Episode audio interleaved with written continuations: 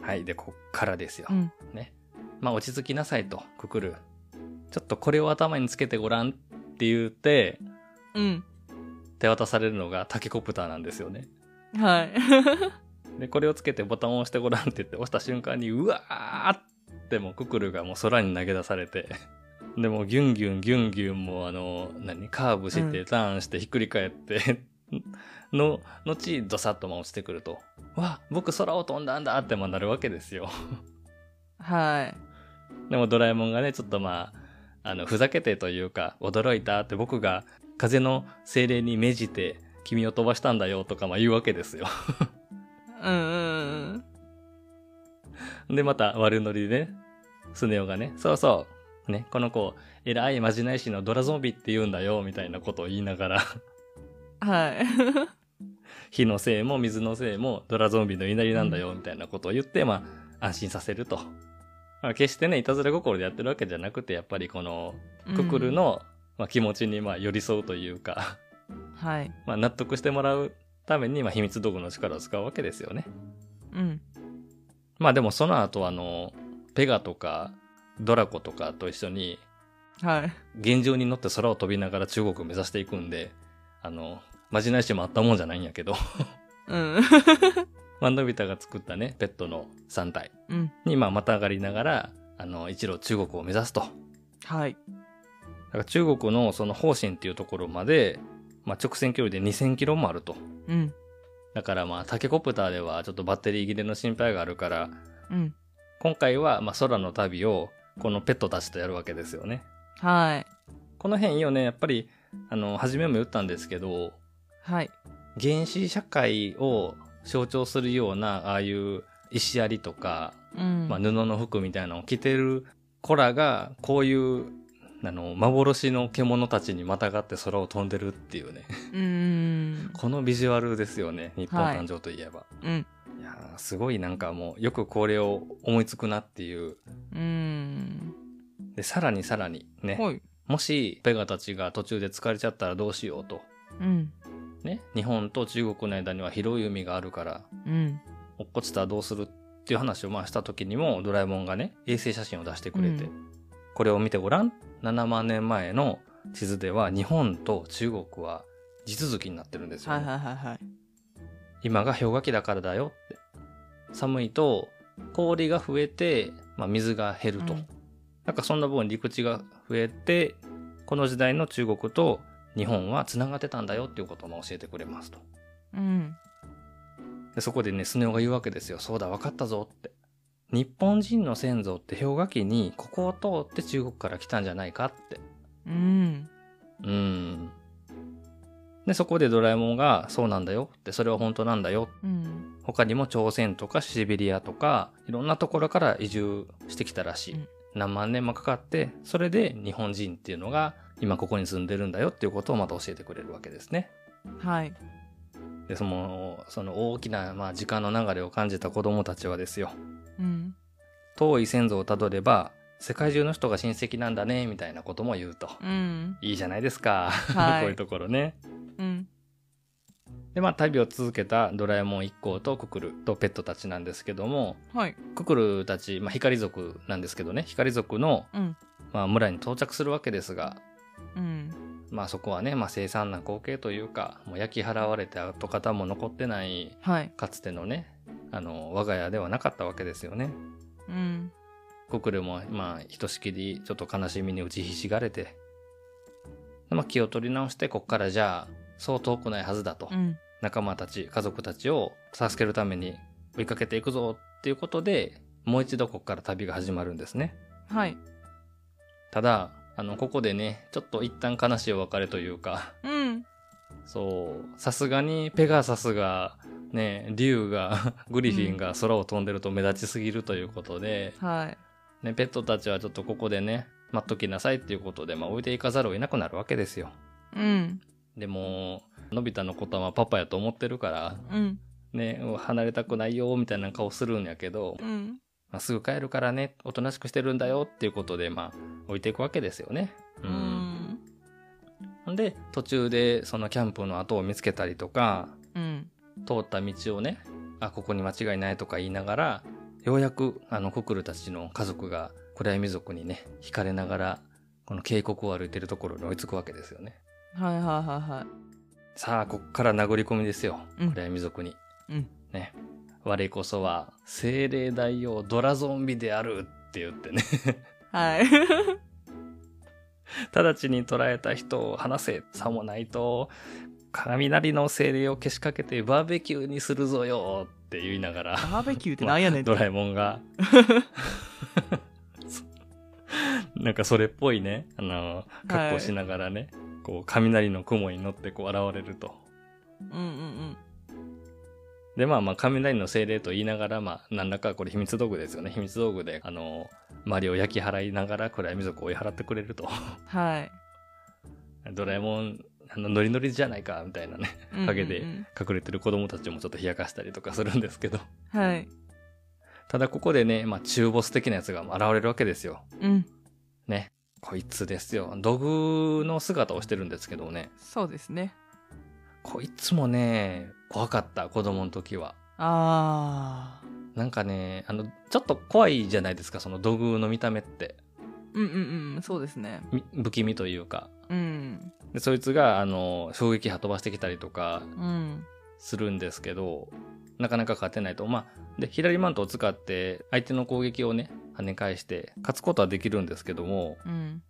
まあ、これさっき言っちゃいますけども壊れても壊れても復活するんですよね実はうんこの時点でドラえもんたちは気づかないけど、はい。もうそれが怖くてねなんかう、ん。うん こう逃げても逃げても追いかけてくるみたいなそれ系のねちょっはいと不気味さがあってさ、うん。でまあ、さっき言ったみたいなこの時の映像表現とかもまあまあ、はい。ちょっと気持ち悪い動きとかもするわけですよ。 うん。ドラえもんののび太の日本誕生にトラウマとか怖いとかっていう感想がついて回る、まあ、原因の一つではありますよねこの土地玉っていうやつは。はでまあ、まあ、とりあえず倒しましたと。い。うん。ここはまあドラゾンビの活躍で倒すことができたわけですが。うん。で一旦またあのーククルの仲間とか家族たちを光族の村に戻してうん。でそこでねドラとかグリコとかペガとか探すんですけどもあの合流できなくなっちゃったわけですよねここで。うん。うん、あれってどこに行っちゃったのかなってでも、まあ、光族のみんなを安全なとこに連れて行かないといけないからっていうことで、まあ、泣く泣く、まあのび太はペットたちを置いて、はいまあ、日本に戻ってしまうわけですよねうん。その時にあのこれククルがね言ってくれるんですよ昔自分は子供の狼を飼ってたんだよってうん。である時獣をね食料を取るために崖の先に追い詰めてうん。まあ、谷底にね落としてやっつけるみたいな作戦を取った時に振り返るとその狼の子供もいなくなってたんですよ一緒にうん。もしかしたら一緒に落ちてしまったのかもしれないし途中ではぐれたのかもしれないとでも狼の子供がいないっていうことだけで部族全体を歩みを止めることはできないうん。わがままは言えないよっていうことでこう置いてきてしまったうん。だけど1ヶ月も経ってからうん。突然その狼の子供が戻ってきてくれたんだよってうん。動物には家を探す力もあるしうん。きっと飼い主の元に戻ってきてくれるだから君のペットたちも大丈夫だよってまあ励ましてくれるんですよククルがはい。これいいシーンですよねうん。うんでまああの日本に戻ってきた光族のみんなは「もうドラゾンビ様ドラゾンビ様」って言って、まあ、宴が始まって はい。ここすごく面白いなんかあのドラゾンビ様に導かれみたいななんかドラゾンビソングとかもね出てきたりとかしながらうんうんなんかね、花火を出して、これおまじないの力だとか言いながらね、 ちやほやされると。うん。はい。うん。で、ここでもね、印象的な話出てくるんですよ。はい。子供たちは昼間っから働いてるんですよ。うんうんうん家を作らないといけないとか、まあ、食べ物を取ってこなくちゃいけないとか、うん。うん。暮らしのため、生きていくために、まあ、子供たちもせっせせっせと働いてると。うん。ジャイアンたちはまああの遊びに行こうぜとかね、こう川に泳ぎに行こうぜ、くくるって、クロール教えてやるよみたいなこと言うんだけど、うん。あの働いてると子供たちも。うんでドラえもんに言うわけです、まあ、便利な道具があるだろうと、うん。うん。ね、楽々道具を出してあげてよとかって言うんだけどドラえもんはそれはダメだとうん。石器時代の人が鉄器を使ったら歴史がめちゃくちゃになっちゃうもう時代によってそれなりにやり方が工夫されていくんだよってそれが文明の発展っていうものなんだと。うんうん、なんかこの頃にはこの頃なりの、まあ、知恵とか、まあ、技術とかうんそういうものを使いながら人間はこう工夫して便利な道具を、まあ、発明したりとか、うんまあ、そういうことを繰り返してきたんだよっていうふうな、まあ、そういうことも教えてくれるそれが日本誕生ですね。はいだから日本誕生っていう、まあ、タイトルの回収は言ったらもうここでもうできてるわけですよね。うんうんうん中国から来た人たちが、はいあの後に日本になるところにまあ定住してとうん村を作ってと、まうんあ、そういうところにドラえもんたちがまあ知らずのうちにタッチしてたみたいなうんうんドラゾンビ様に導かれてきたんですよ日本人は。うんはい でまあドラえもんたちもまあさすがにくたびれてたとうん長距離移動したし、あのみんななを連れて帰ったしなんかこう化け物みたいなやつも戦ったしと。うんまあ、めでたしめでたしじゃないかということで、一旦もうここで終わろうとするんですよね、この生活を。うん家でもおしまいっていうことで、現代に戻っていって。で、あの、のび太たちも、あーとかあくびしながらね、はい静香ちゃんに7万年分の時差ボケねとか言われながら、 うんそれぞれのまあ学校の生活に戻っていくんですが、はいドラえもんがね、ちょっとあの難しい顔してるわけです、家帰ったら。うー、うんんおかしいと。うんで、話を聞くと、そう、さっきの土玉ですね。うん土偶の形した化け物うんのかけらを持って帰ってきてたんですね。うんかけらを持って帰って変な術使うからっていうことでずっと調べてたんですが、うんうんいくら壊してもいくら壊しても元に戻る。ね、さっき言ってたやつ。これはただの土偶じゃないぞと。うんで、未来のテクノロジーかもしれないって気づいた時に、うん光族のみんなが危ないって。うんで、駆けつけるわけですね。はいでみんながまたあの7万年前に駆けつけるわけですけども、はい一歩遅かったんですね、これが。うんそう。日本に移住してきたみんなはいなくなってて、うんまた光族の村と同じように、まあ、焼け野原になってると。うん遅かったかと。そこに現れたのがですよ。うんね、精霊王のギガゾンビ。うんこいつもまた不気味なんですわ。とにかく。そうですねねえ。あの、仮面のデザインというかう、ん得体の知れないなんていうか、正体も全然不明やから、この段階では。うんうんで、光族のみんなをどこにやったと。うんはいもちろんその中にはククルも含まれてるわけで、うんどこにやったんだっていう話をね、まあ、問い詰めると、助けたかったら、常闇の宮へ来いと、うん宣戦布告されるわけですね。うんうんでもジャイアンが、こいつって言って、まあ、ギガゾンビに向かってまあ攻撃しようとするんやけど、うんうんまあ、ホログラムというか、まあ、立体映像というか、実体はないと。はい石槍も通過してカランカランって、まあ、落っこちちゃうわけですわ。うん一体何者なんだ、ギガゾンビと。はいまあ、そういう展開になっちゃうわけですよね。こう相手の力が全然測れないんですよ、ギガゾンビを前にして。うんで、まあ、一行はまた中国を目指して、うんまあ、旅を続けていくわけですよね。うん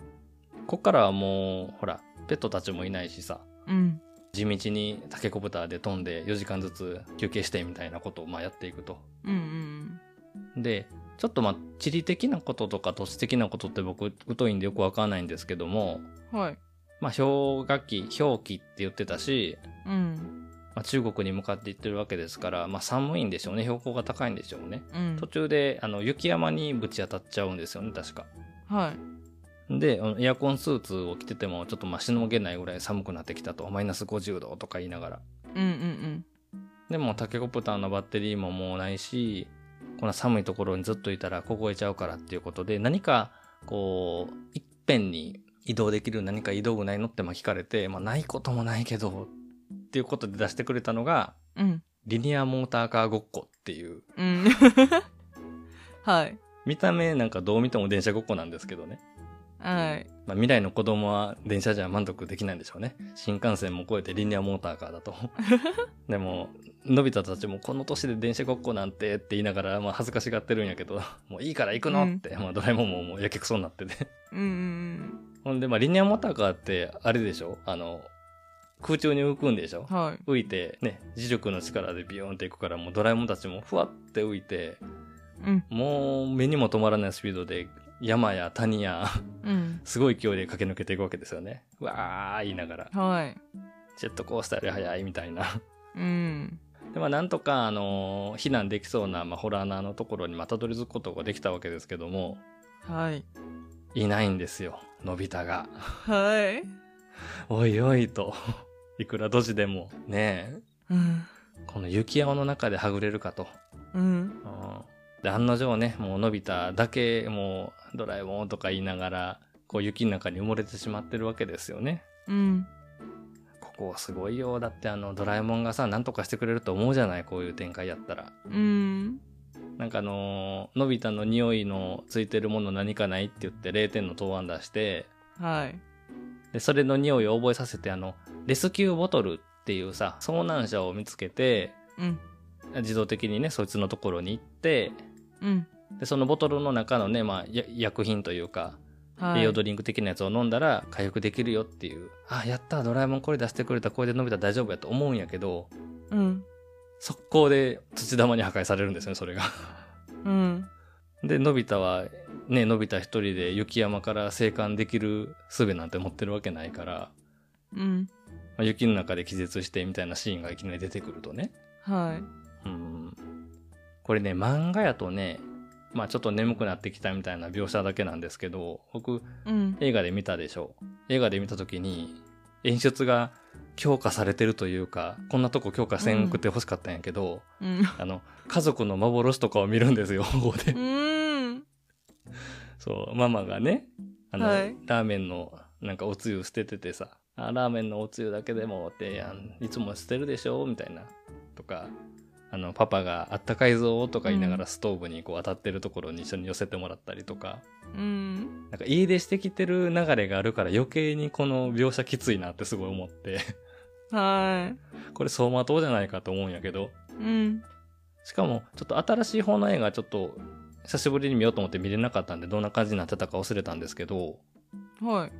この89年版の日本誕生のアニメ映画版のやつその先にまだシーンがあってねうんなんかのび太が裁判にかけられる幻とか見てるんですよあのび太はいつもなんか寝てばっかりでみたいなねうんだから有罪の刑に処すみたいなことをはい裁判にかけられてる幻を見たりとかねほうほ何この映像って思うんやけどあの裁判官とか検事とか弁護士とかが全員ドラえもんやからシュールなんですけどなんかこの気を失うまでの幻覚っていうところのシーンがううん変にパワーアップしててそれはそれでちょっと不気味やったなっていうふうには記憶がありますここうーんは。でまあドラえもんからの救援物資も虚しくね、まあ、破壊されちゃったしうん合流できないままのび太は雪の中でまあ気絶してしまうというね、はいうん、なんか凍傷とかの表現がリアルやった記憶もありますわ。うんまあ、絶対絶命だと。うんちなみにサッパさんここのシーンで、まあのび太助かるんですけどね、はいどんな助かり方したかって覚えてますえー、なんかもう倒れそうぐらいの時になんか影がうんうんうん。見えるですよねそうそうそう。ペガの影がそうそうそうそうそう。はいペガとグリとドラコがね、はぐれてしまってたあの3体が助けてくれるうんっていうね、ピンチの脱出の仕方をするんですけど、これ実ははい原作と変えてあるんですよ。そうなんですかそう、あの原作の方はですね、原作とその昔のアニメ版の方は、うんマンモスが現れてはいえ言葉を喋るんですよ。え私たちが見つけられなかったものを君は知ってるみたいな突然そんな話が始まってんはいでなんか樽みたいなものをこう鼻のとこに下げてるから、はいこれを飲みなさいって言ったらまあ飲ませてくれるわけですよね。はいでもうこれで君は大丈夫だみたいなことを言いながら消えていくっていうね。はだいからのび太が助かる流れが実はちょっとリメイク版とはオリジナルではちょっと違っててですね。いへえでマンモスがその時にうんこの小箱を預けるって言いながらうん意識の薄れてる、まあのび太のところにちっちゃな小箱をね、まあ、握らせてくれて、はいあれは何だったんだろうみたいなことになるわけですね。ほこれ何だったかっていうのはちょっと後でまた出てくるんですけども、まあ、場面変わってドラえもんたちは自分たちの避難してたホラー穴う。うん。の奥こそがギカゾンビの基地、うん。ね、常闇の宮だったことに気がついて、まあ、中に入っていってそこで働かされてる光族のみんなとかをね助けなきゃっていう、まあ、そういう展開になるわけですが、はいはいはいはい。まあ、そこにはククルもねこう奴隷をさせられてるうん。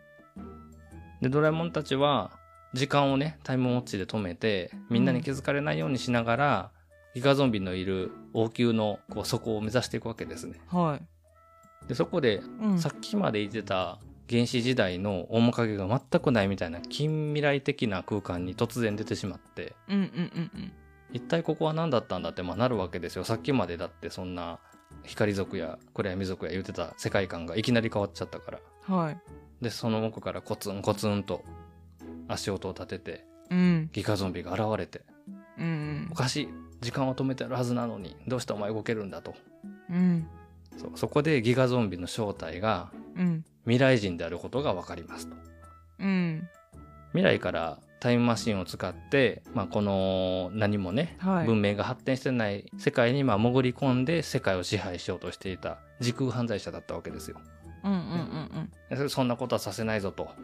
うん。うん。いうことで、まあ、ドラえもんは自分の秘密道具があるわけやからうん。あの電気ビリビリのついた石槍を使ってまあ戦うわけですけどもはい。全然勝てないんですよねここでうんうんうんなんとうん。ドラえもんの道具が役に立たないと。うん。でもうパワー全開だーとか言いながらうん。もうフルパワーで向かっていくけども勝てない。そんなバカなうん。これ22世紀の石槍だぞって言うんやけどさうん。ギガゾンビが「あこれ23世紀のです」っていうね うん。残念でしたと1世紀負けてましたと、 うん。というわけでドラえもんのテクノロジーを駆使してもギガゾンビには勝てないとうん。というわけでもうドラえもんはここで負けてしまうわけですよはもう絶対絶命ですわい。うん。映画の終盤によくある吊るされて生贄にされる的なシーンがまあ出てくるとねみんなうんうんがね、でも絶対絶命勝てねえってなった時に、うんうん。ようやくねその外で気がついたのび太たちが助けに入ってきてくれて、まあ、難を逃れるとうんうんうん。そっからはもう形勢逆転ですわねはい。形勢逆転して、うん。まあ、ドラえもんの道具それから、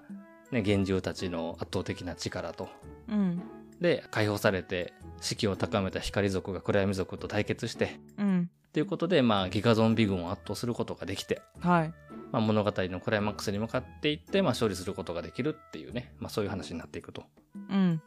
えっと、さっき、あのーのび太の助かり方が違うって話したじゃないですか。はい。あの、喋るマンモスが出てきてっていう、ええっていうまあ展開だったんですけど、これね、タイムパトロールなんです、実は。はマンモスの姿に化けながら、あ。はい。この時代を調査してるタイムパトロール隊だったんですね、正体が。そういうこと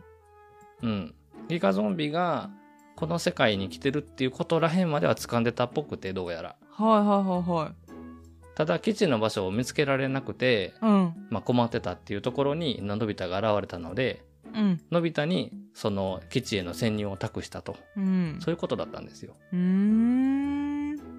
なんでのび太がドラえもんたちを助けるためにギガゾンビの基地に、まあ、潜入してうん。あの小箱何だったんだろうって言いながら思い出して、まあ、それを呼ぶことによってうん。タイムパトロール隊が突撃してきてねはい。最終的にはみんなのことを助けてくれるっていう、まあ、そういう解決の仕方をするわけですね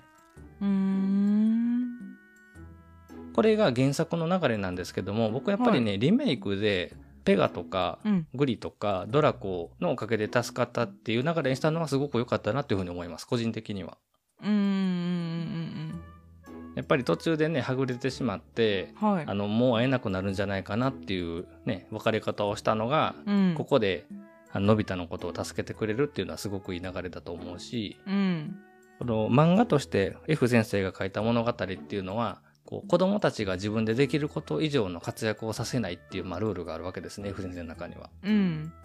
なので、まあ、手に負えないっていうぐらい敵が強くなった時にはこうやって大人が介入してきてくれて、うん。で解決するっていう流れをまあ作ってるのでコミックとしては僕すごく好きなんですけどもうん。映画にした時に若干ちょっと盛り上がりに欠けるなと思ってたところがあったんでああ、はいはいはい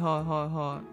まあ、それならね、オリジナル展開ではあるけども、うんあの、のび太たちとペガたちの絆っうんていう風に描くのがすごくいいんじゃないかなと思ってて、僕このリメイク版のうんあの展開っていうのはすごく好きなんですよ。うんうん。うんまあ本当にペガたちも出てくる、日本人はどこから来たのかみたいな話も出てくる、うんで、未来人が出てきて、タイムパトロールが出てきてってすごく盛りだくさんな映画な分、はいここでペットたちのうん活躍とのび太の絆っていうのをクローズアップしたっていうのはすごくいいなっていうふうに思いますねう。んで、まあギガゾンビはタイムパトロールに逮捕されて、うん暗闇族も、まあ、元の、元々の、まあ、住処の方に戻っていってと。うんで、光族は日本にね、その後日本になるところに新しい町を作って、でそれから、まあ、日本誕生のタイトルの通り、うん今の我々に繋がってるのかもしれないねっていう、まあそういうお話にまあなっていくわけですね。はいでもね、このペガたちですよ。うん一緒に20世紀に帰ろうって言うんですけどね、のび太は。うんそれはできないと。のび太が作った、まあ存在しない生き物なわけですよ。彼らは、うん実際には。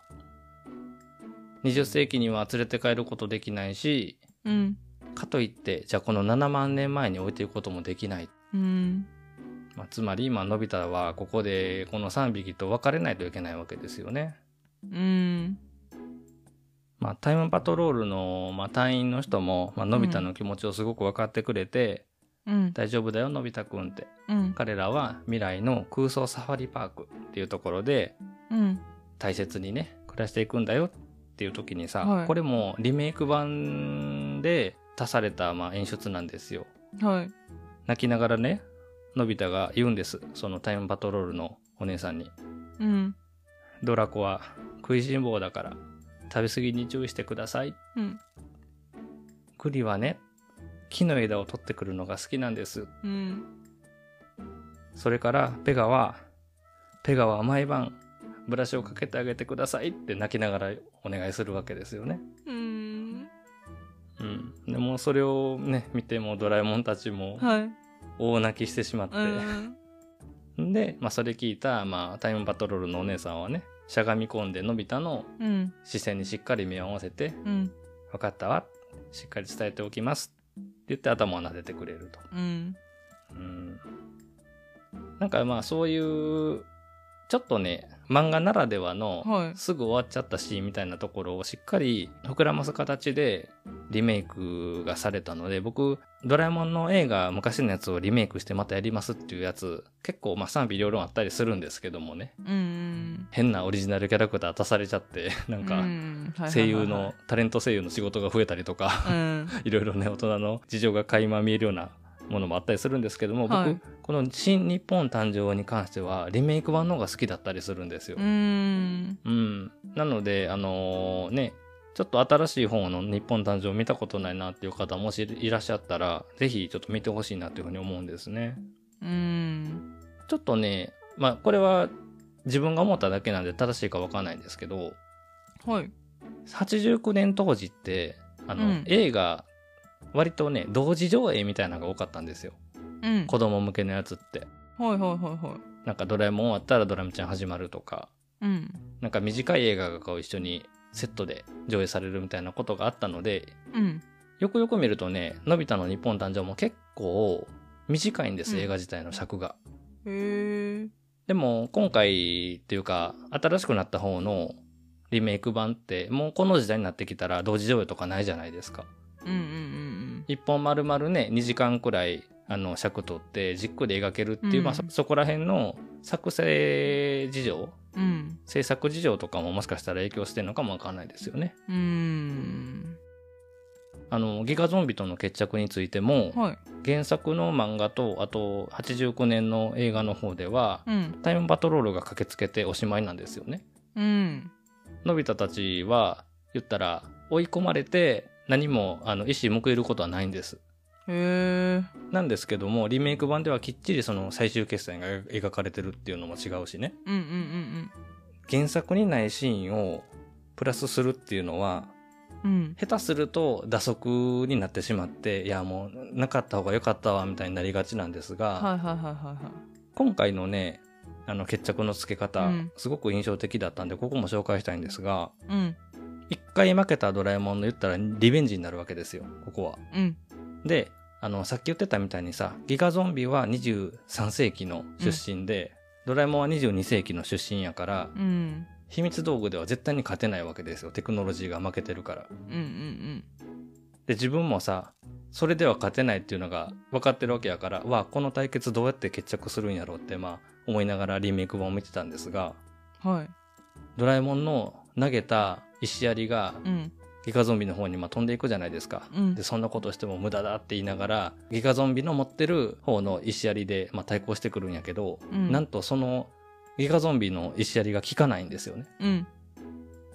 でドラえもんの投げた石槍はまっすぐギガゾンビをめがけて飛んでいってはいヒットすると、うんバカなどんな機械も分解するはずのこの装置がって言うんですがドラえもんはね言うんですねそれは機械なんかじゃないとうんククルが使ってた本物の石槍なんだってうん偽の歴史が本物の歴史に勝てるわけないだろうって言ってねうんうーんギガゾンビは未来から来てさ何もなかったこの時代をテクノロジーで支配しようとしてたわけですよねはいまじないしとか言いながらえそう偽物の歴史を使って本物の歴史を塗り替えようとしてたギガゾンビに対するーうんこれが答えなわけですうね、ん機械で彩られた武器じゃなくて彼らが生活の中で苦労しながら工夫しながら発展させていったこの道具うんこそがこのギガゾンビを打ち破ったっていうそういう決着のつけ方をしてるところがすごくうんすごく好きでただの意志がテクノロジーに勝つっていうねうんちょっとね前後したところもあるんですけどもクライマックスの結構ガラッと変わってる感っていうのはあるにしろはいやっぱりねあの丁寧に作ってると思いますこの「新日本誕生」っていうお話は。うんとは言いつつやっぱり89年のやつもうん藤子原作を忠実にね映画化したものであるし個人的な思い出も強かったりするので僕は「日本誕生」ってお話は旧版も新版もどっちも好きやなって思いますね。うんうーん。サッパさんの好きなキャラクターはドラコですかはいね、可愛いよね。可愛いですなかなかその動きの可愛さとかをこのトークでお届けできないのが残念なんですけども、なんか好きなシーンとかあったりしますそううでえー、なんか水遊びするじゃないですか結構最初の方であー、あるね、ある ね。あのでかい体でみたいな感じですけどめちゃくちゃ楽しそうでなんかなんかのび太のことを本当になんか親として見てる感がもうそこからあったんでうーん。すごいなんか絆が深まっていくのを感じながら見るのが楽しかったですね。そうですね。そこは丁寧に書いてるからね、一回別れないといけないっていう時のちょっと寂しい感じもだし、最終的うにん、のび太を救ってくれたのがね、彼らやっていうところもグッとくるし、でも、うん、一緒には、ね、これ以上一緒にはいられないっていう、まあう、ん、運命的な別れみたいなところも、まあ、グッとくると。はい、そうですうね。ん。いや、本当にね、日本誕生はね、要素が多い。うん、もう、何やろ、子供たちのね、家出からこんな大きな話につながるっていうスケール感もそうですし、うん、うん、うん、ね、その、ペガとクリとドラコのね、絆の話もそうだし、うん、ゲストキャラクターのククルの話もそうだし、うん、贅沢なぐらいねいろんな見どころがあるので何回でも楽しめる作品やなって僕は思いますねはい、うんタイムパトロールが駆けつけて解決っていうのも実はあの、10年ぶりののび太の恐竜オマージュやったりするんかなってねあーなるほどね、うんえ10え作目なのでねこれがはいはいはいはそういやー久しぶりに日本誕生の話をちょっと語れて僕も楽しくなりましたいはいねまたあの大長編の話ねはい、まだまだ取り上げてない作品も多いので、うんまあ、リクエストがあった時はしたいと思ってるし、まあ、何かのきっかけでね、うん久しぶりにやりましょうって言って語り出すことがあるかもしれないので、はいその時はもうネタバレたっぷりありでこう見た人とあああった懐かしいっていう思いをね、うんこう共有できたらいいかなっていうふうに思っています。はい、はいというわけで終わっていきましょうか。はいはい、ありがとうございました。ありがとうございました